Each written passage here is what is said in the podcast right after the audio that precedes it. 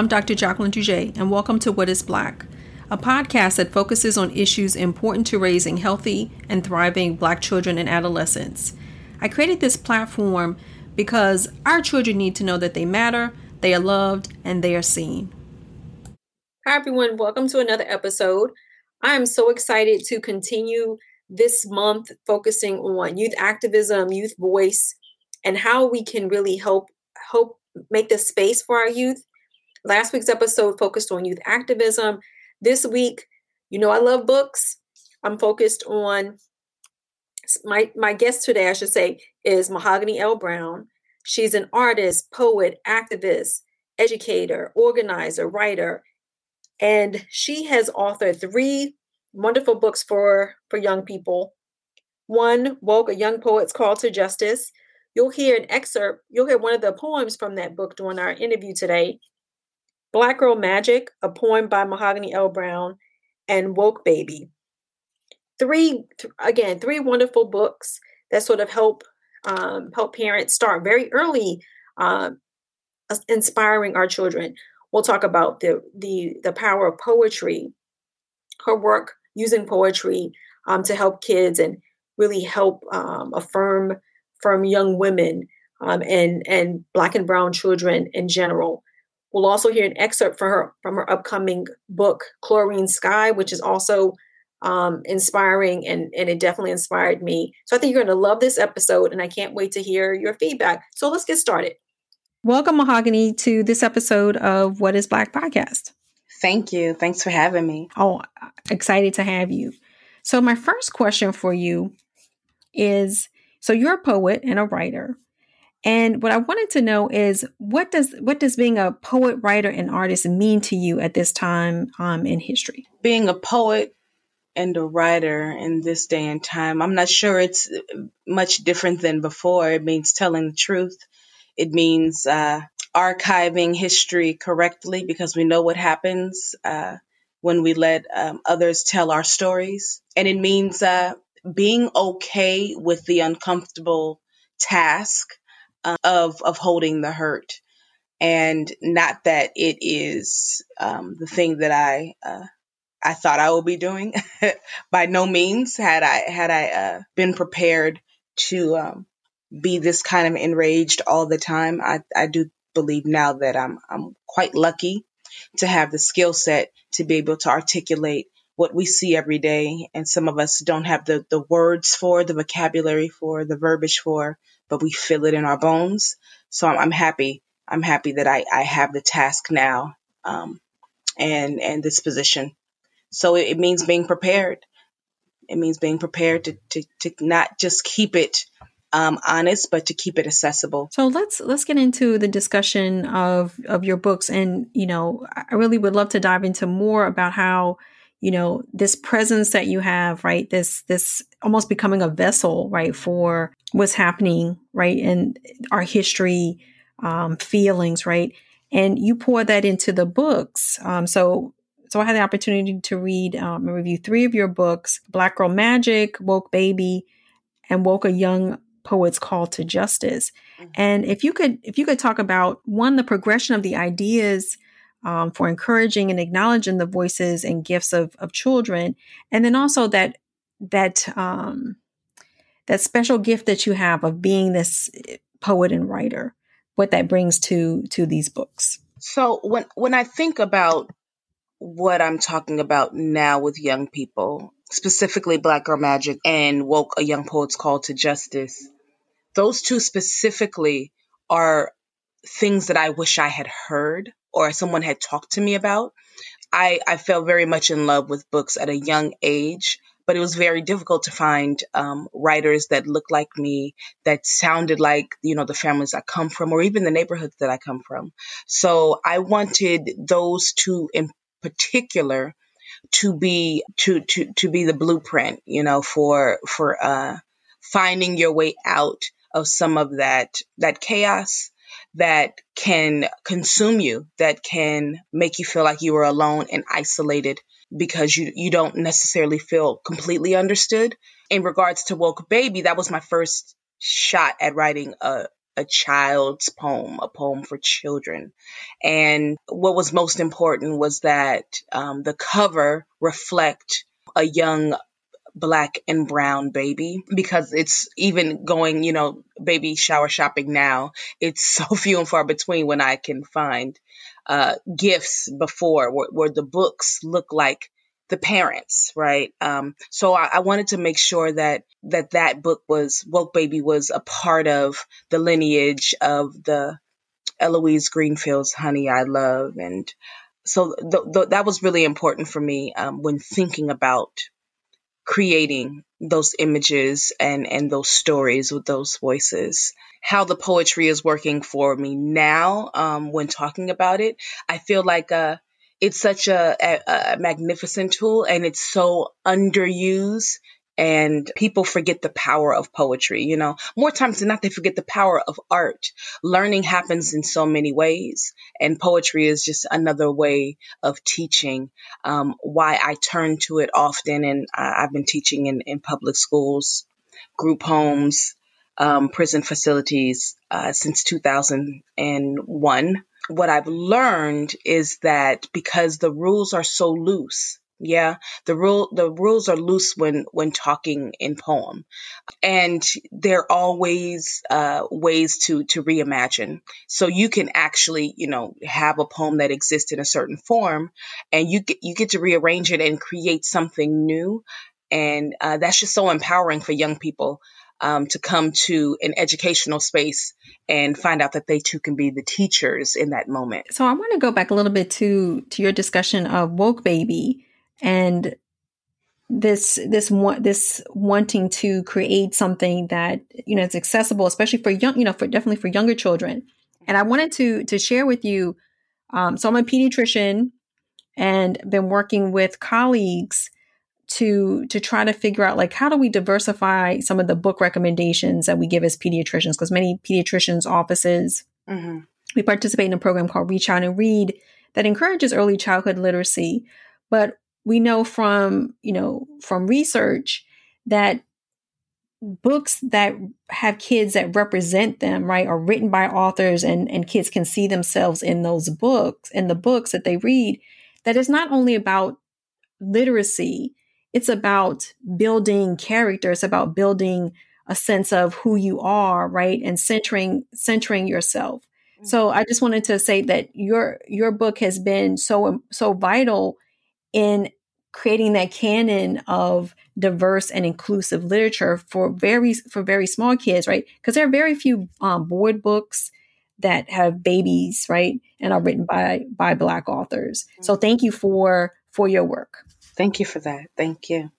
So it's definitely on a lot of people's radar now um, as pediatricians are trying to um, help parents navigate this issue of um, racism. And because we know racism impacts health, right? It causes stress. It causes, um, it can lead to, lead to chronic diseases. And, and for many communities of color, especially black, black folk, we suffer disproportionately um, from a lot of diseases. And reading is amazing how reading and starting starting starting with books that create to affirm you affirm you can help you know really help make a difference so thank you for thank you for what you do thanks oh that's so good um, the other the other question i had about you brought up um, the use of poetry in education right to to teach in the areas that you teach right young people um, older people. I was wondering, do you think that poetry is such a great tool? I was just thinking for a couple reasons. One, the white space, right, and then secondly, the the rhythm.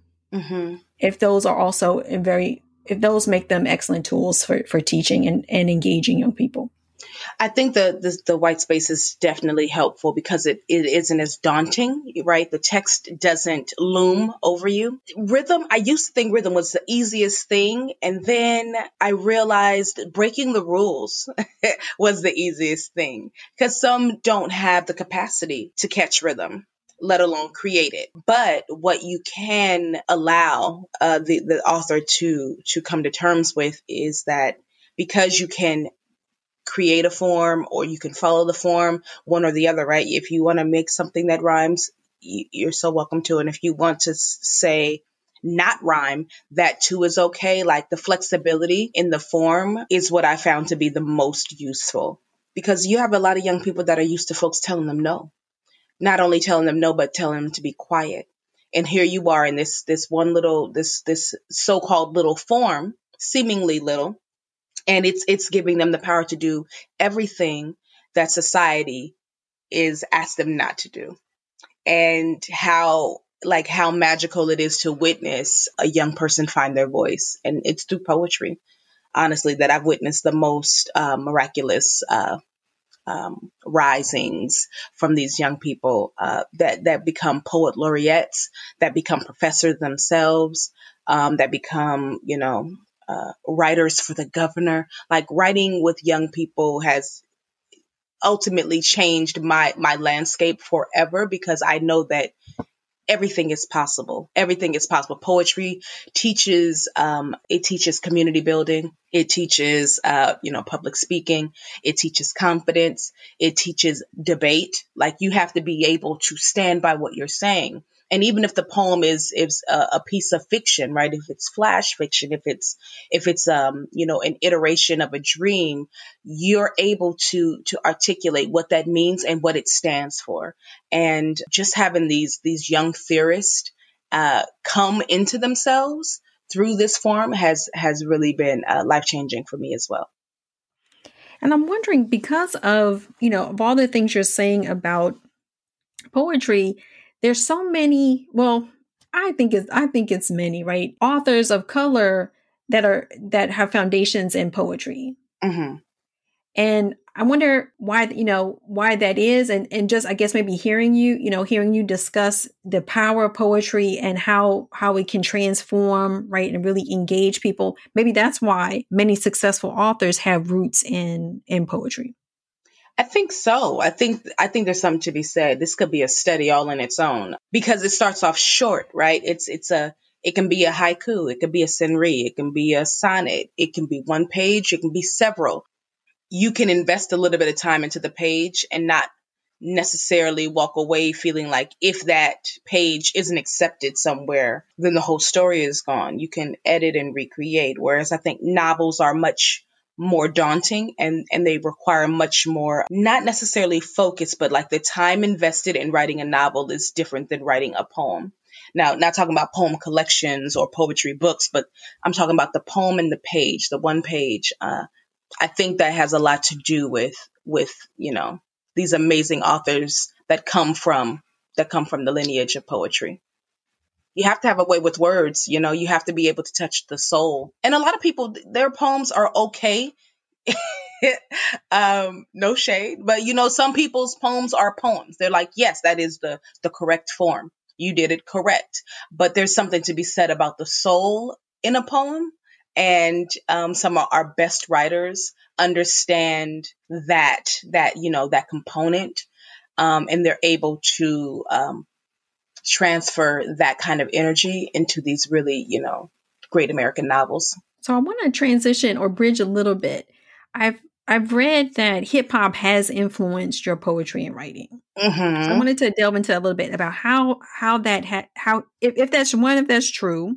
Okay. And then secondly, how has how has hip hop influenced it? Okay, I'm gonna make it. I'm gonna do the uh, the abridged version. I definitely am a child of hip hop. However, I, my my beginnings as a writer was not through poetry.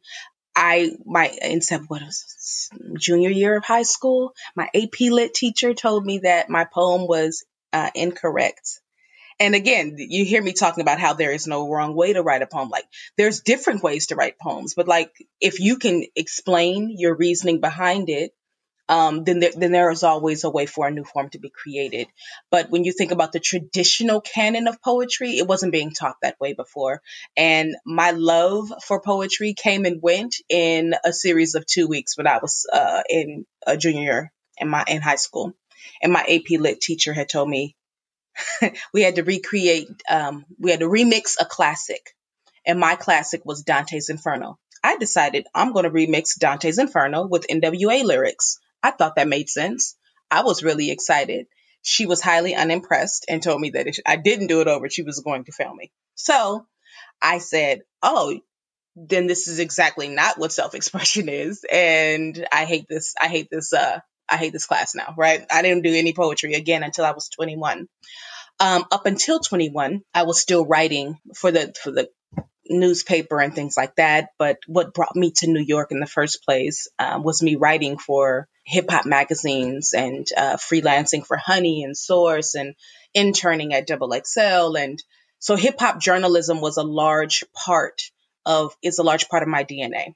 And I say is because it's still, you can still hear those rhythms when I'm reading certain poems. Like I always have a cadence that definitely is, follow, is following a, a, a soundtrack somewhere from either I don't know, NWA or Too Short to Lil' Kim. Those were the those were the voices that brought me to myself. Um, even before I understood that some of it uh, would be the thing that I would rage against in my poems now. So that that's the short answer. Uh, Hip hop has long been a part of my life and still is. I can definitely feel that in in how you speak. You know, when you when you do do your spoken word um, poetry.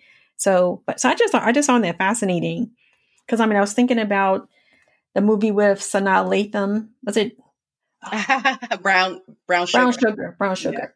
Yeah. And when did like, you fall no. in love with hip hop? yes, yes, yes. Yeah. So yeah, so so I had reminiscence reminiscences of that.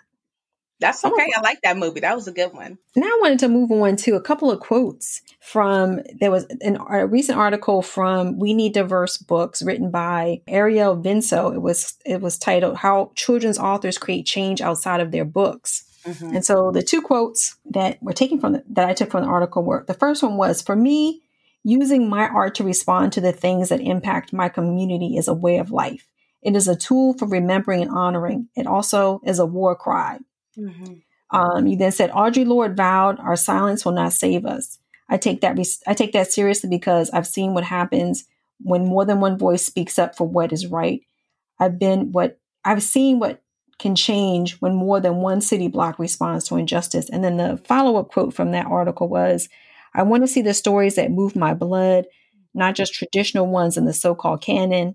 Centering Black voices, femme protagonists, and children of the hip hop lineage is my focus. This is an act of revolution, too.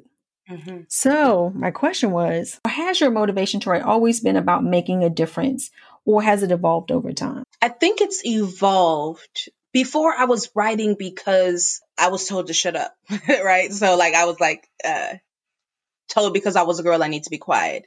Because I was black, I need to be quiet. Because I was a child, I need to be quiet. And so poetry and writing became the one way in which no one got to tell me to shut up.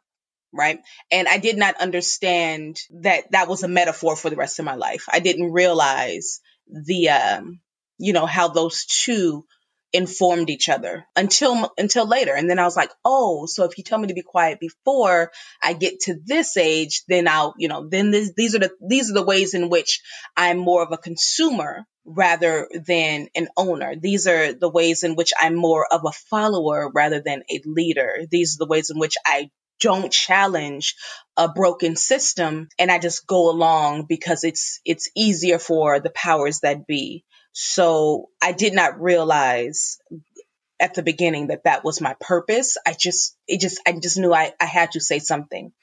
Um, I had to tell my story. I had to tell the truth. And I, and I also had to tell my grandmother's story because there were so many moments where my grandmother, my mother, even my great grandmother now that I'm learning that these, you know, these matriarchs, uh, their story was told by people who weren't them and their opinions were given to them or their silence, if they were silenced. There, there was a, you know, there was a formula to, to learning the, what they really felt. And it, it rarely came from these history books. So that that became my charge. Over time, it evolved because I, I recognized the power of archive, and I recognized the power of the page, and I recognized um, that if not me, then who, right? So. I think over time, you know, I did I did realize how those numbers added up. But in the beginning, I definitely was just trying to get free, personally free. I didn't know my liberation could liberate so many others. And what you're saying, you know, really does, you know, does really speak to me because I, as you were talking about your family, your family history, right? This matriarchal, matriarchal history. I thought, you know, I, I was thinking about my my history, right? I my mom won't share anything past a certain period of time. Mm-hmm. And I know that's because of trauma, right? And probably because she had to be silent, right? There was no way for her and I don't think she had had the means to to write it, right? She couldn't speak it, so she so she packed it down. And so I don't have that so th- that history isn't shared. Mm-hmm. And I agree with you. I think it is liberating, right? When you can tell your story, struggle, you know, um, opportunity, greatness, you know, the whole spectrum. So I love, I love that you you found that that in you. But I'm just wondering how who helped you cultivate that, mm. and then potentially could there be lessons for parents, right? How how can parents make sure that we can really allow our children to have voice mm-hmm. so that they can heal and make a difference? Yeah. I love that question. Thank you for that. I think my mother didn't my mother, my grandmother, they gave me books to read. That was my that was my escape.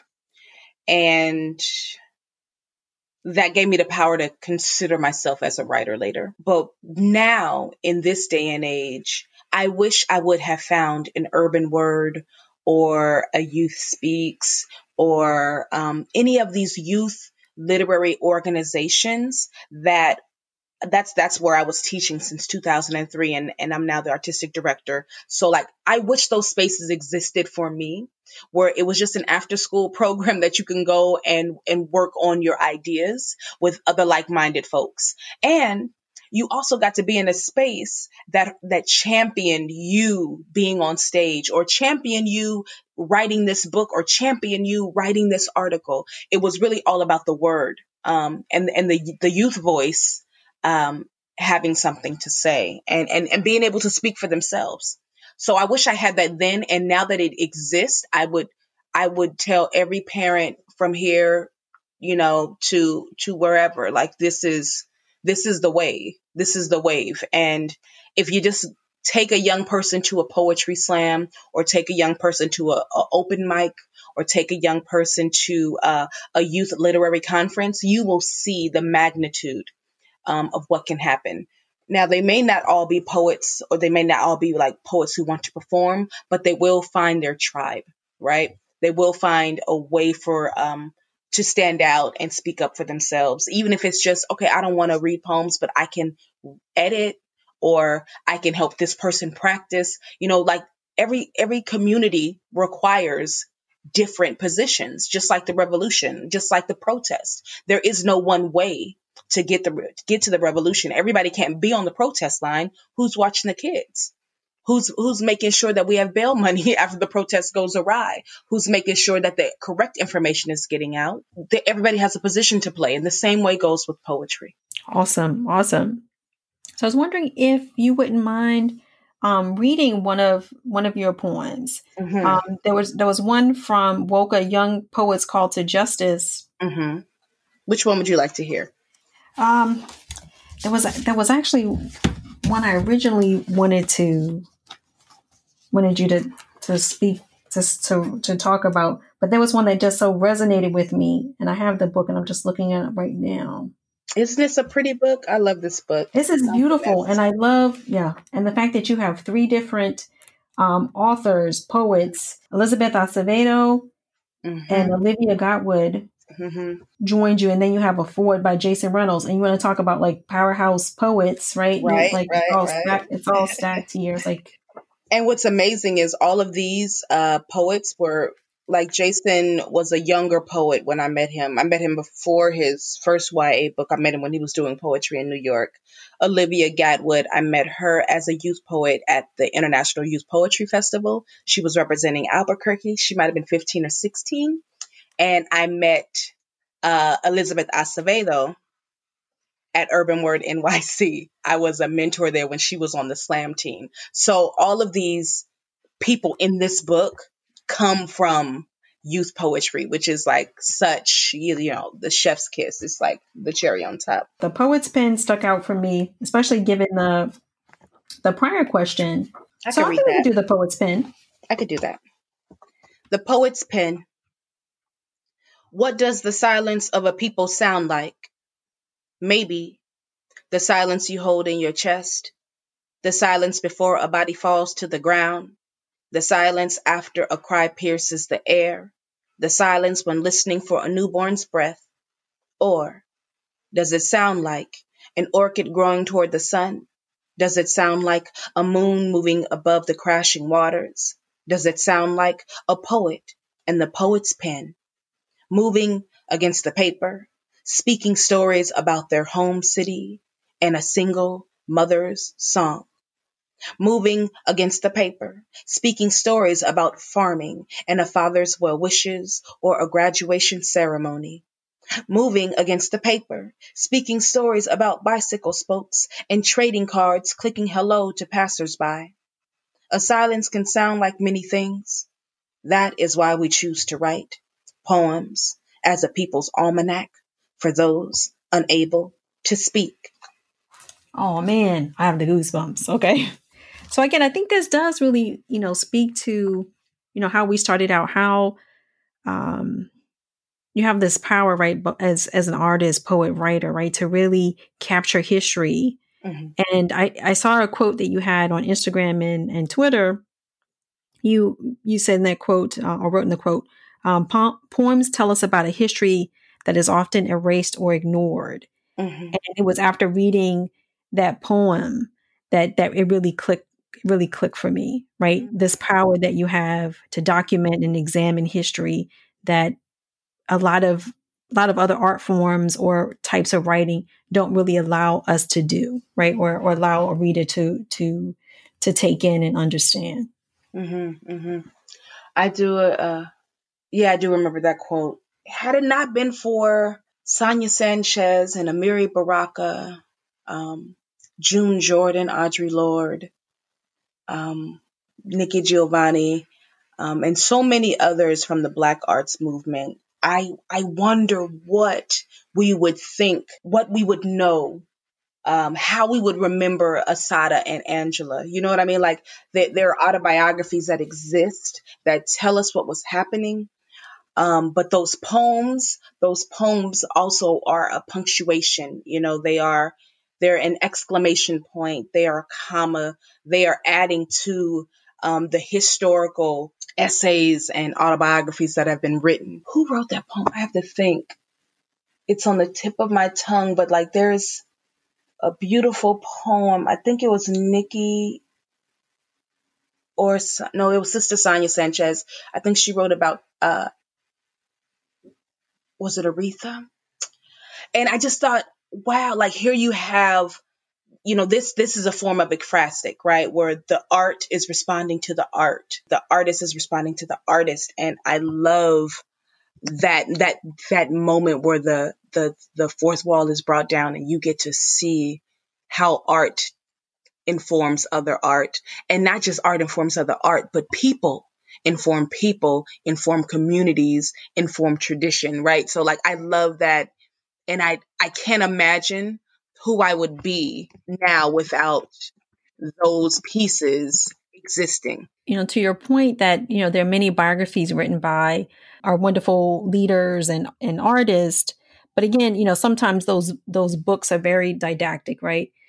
She lived here, mm-hmm. she died here, right? And it's just very chunky. Mm-hmm. And I mm-hmm. think with the power of poetry, you know, again, you talk about a cadence, you talk about like to me, it's there's movement, mm-hmm.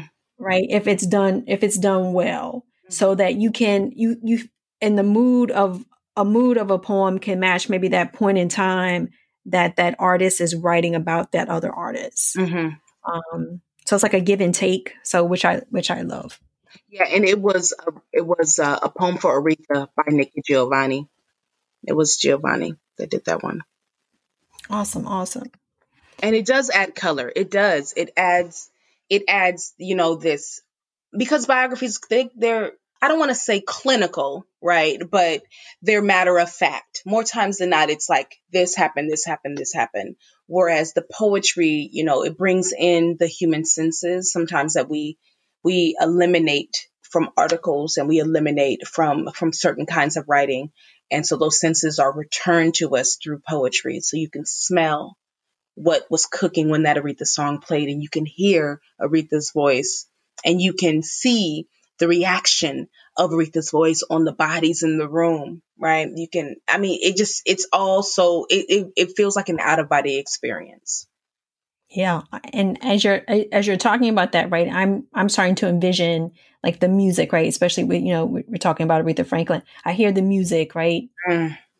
You even speak as, I mean, you could tell you're a poet, right? Because even the way that, even the way you speak and answer questions, it's like, oh man, this is intriguing. So, which is cool. That is trippy, and I love it. Yes. and the other so one that I was thinking of was um, the elegy that Sister Sonia Sanchez did for Billie Holiday. So, oh wow, you have okay, those so, you, like it's just so rich, right? It's just so rich. The culture is already rich as is, but you have those moments where it's just you know you can't contain it. Like how you feel goosebumps when you hear the thing. It can be church, it can be sister talk in the kitchen. It can it can be uh you know an, an Oprah moment.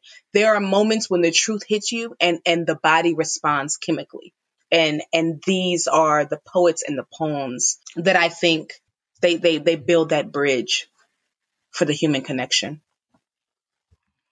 So I'm going to riff off a little bit of your idea of building a bridge. Mm-hmm. So not only do you write, you founded the Woke Baby Book Fair, Yes. And so I was wondering if you could share information about um, about why it was important for you to create create that book fair and what it does for um, for people that that participate.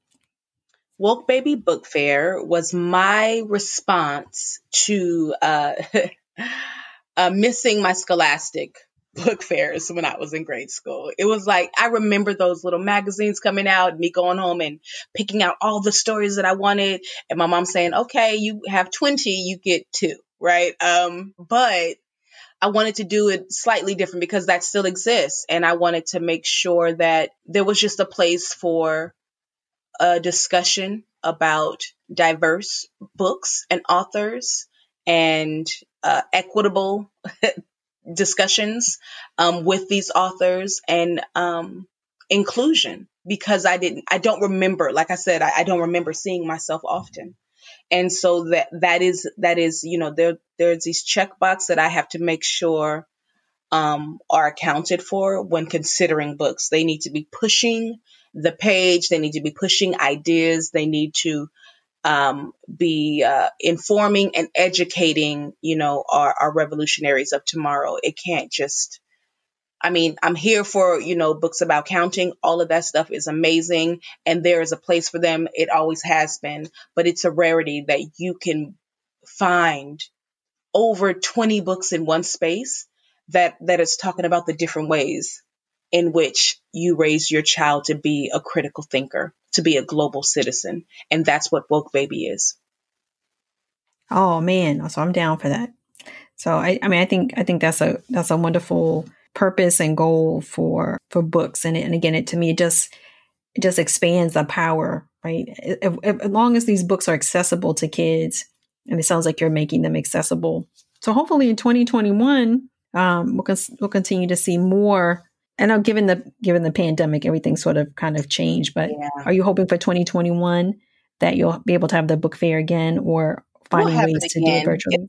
It, it'll just happen in a different capacity, um, but it, it will happen again because the you know the literature doesn't stop and the movement doesn't stop. So we just have to respond uh, to what the time requires. But the time is always now. So we'll we'll be back. Before we wrap up, I did want to have you have the opportunity, if you if you can, um, share a sneak peek of your upcoming novel, Chlorine Sky.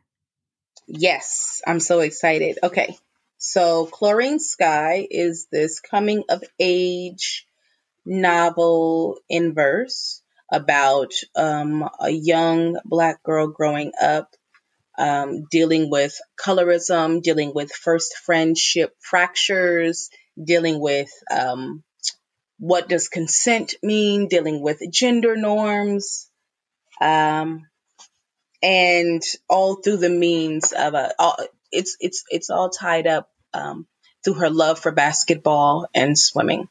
So I think I'm going to read this part here. Yes, okay. After fourth grade, I learned you think you so smart is a threat. In high school, without no daddy to show me how to dribble or pivot, with a sister who act like she hate me and a cousin who more sister than cousin, I figure I'm safer if I stay away from light. Ain't no daddy to say move right, right, left. Mama work for everyone so I don't hold my breath. Just stay away from the spotlight. The light gets too hot for brown girls like me to feel safe. This is when I learned to play not as smart. This is when I learned to keep my hands in my lap during Mr. Wakobe's class. This is when I learned to not run as fast. This is when I stopped beating the boys in running and kickball and tetherball and t-ball. This is how I learned to play not as big because nobody got time for a girl outshining them. My big cousin Inga says, who you playing small for? And I pretend I don't know what she's talking about. She's five foot eleven and the tallest woman in our family. She's a basketball coach for the little kid league during summer.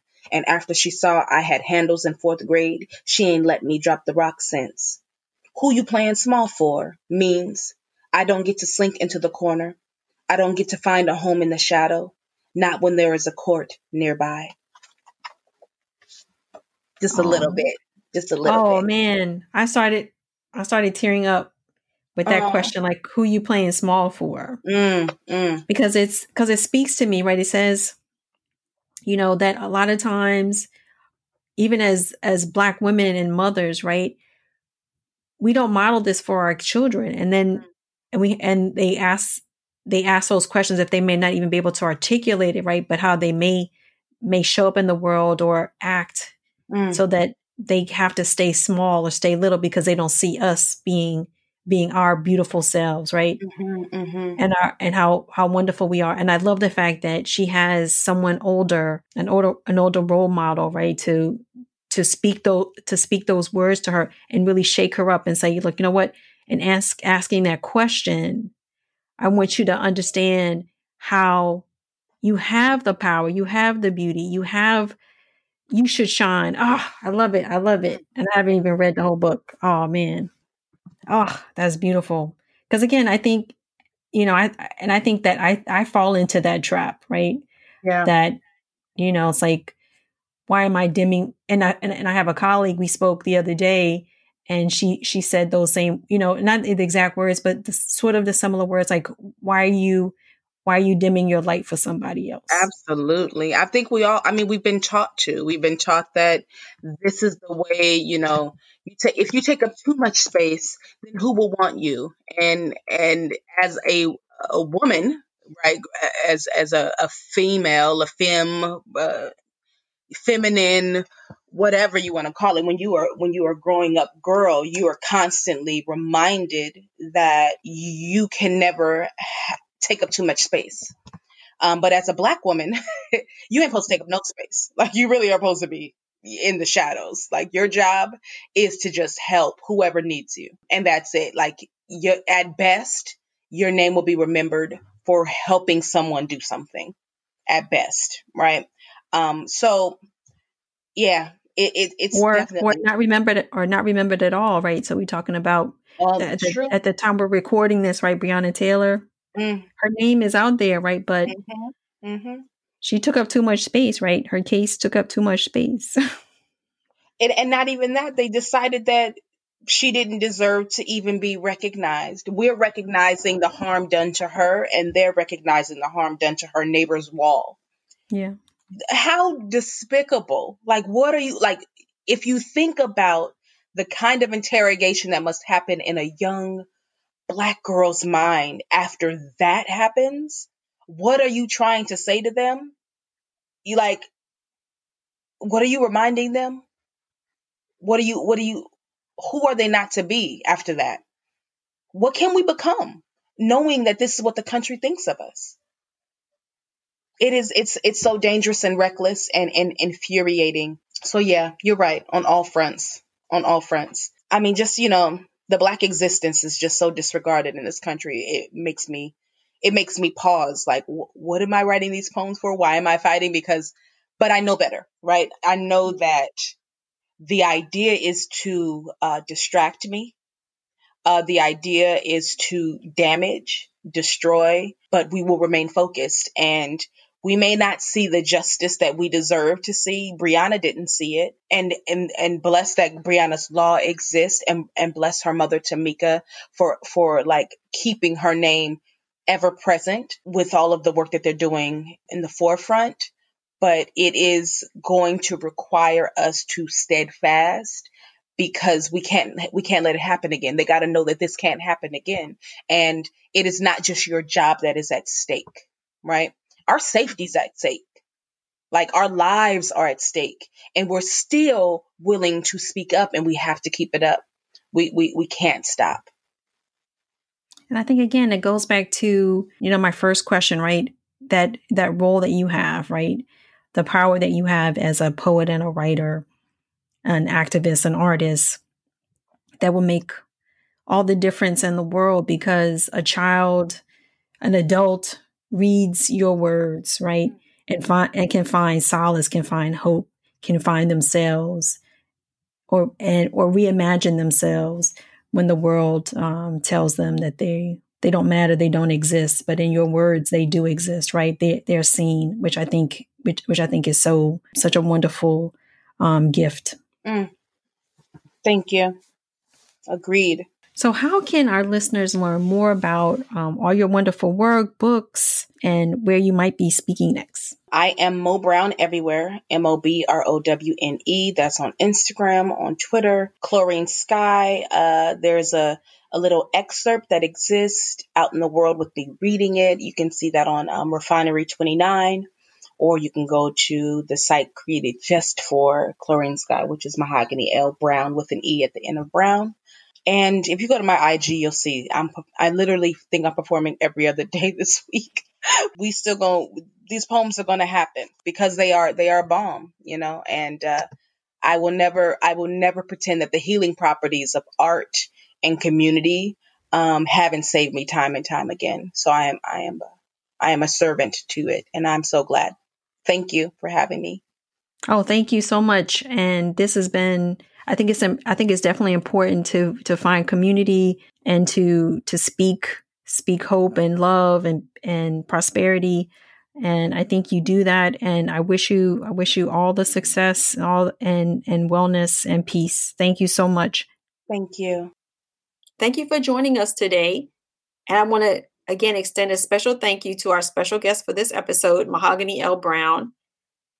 I just thought she would be a great addition. So sort of like a bonus slash extra episode for this month. Typically we're biweekly, but I couldn't couldn't resist adding um, this conversation to this month's discussion about anti-racism, activism, and really um, creating spaces for kids to to learn about themselves and and again be affirmed and to help them thrive. So she really inspired me, and I hope that she inspired you um, through this conversation. And then you, you know you reach out to to get her books because I think they're awesome.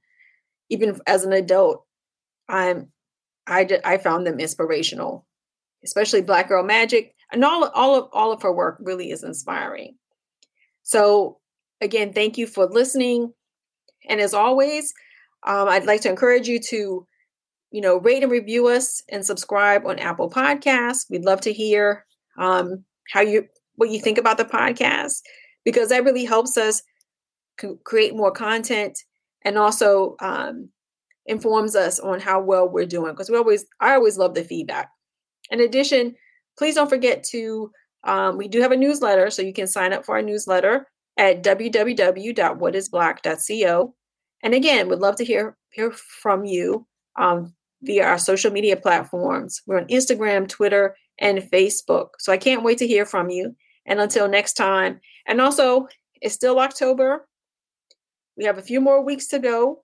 So if you haven't registered to vote, please register to vote based on your state. So hopefully the deadlines have been passed in your state. If they haven't, please register to vote. and have a plan to vote. So vote early and with a friend. And until next time.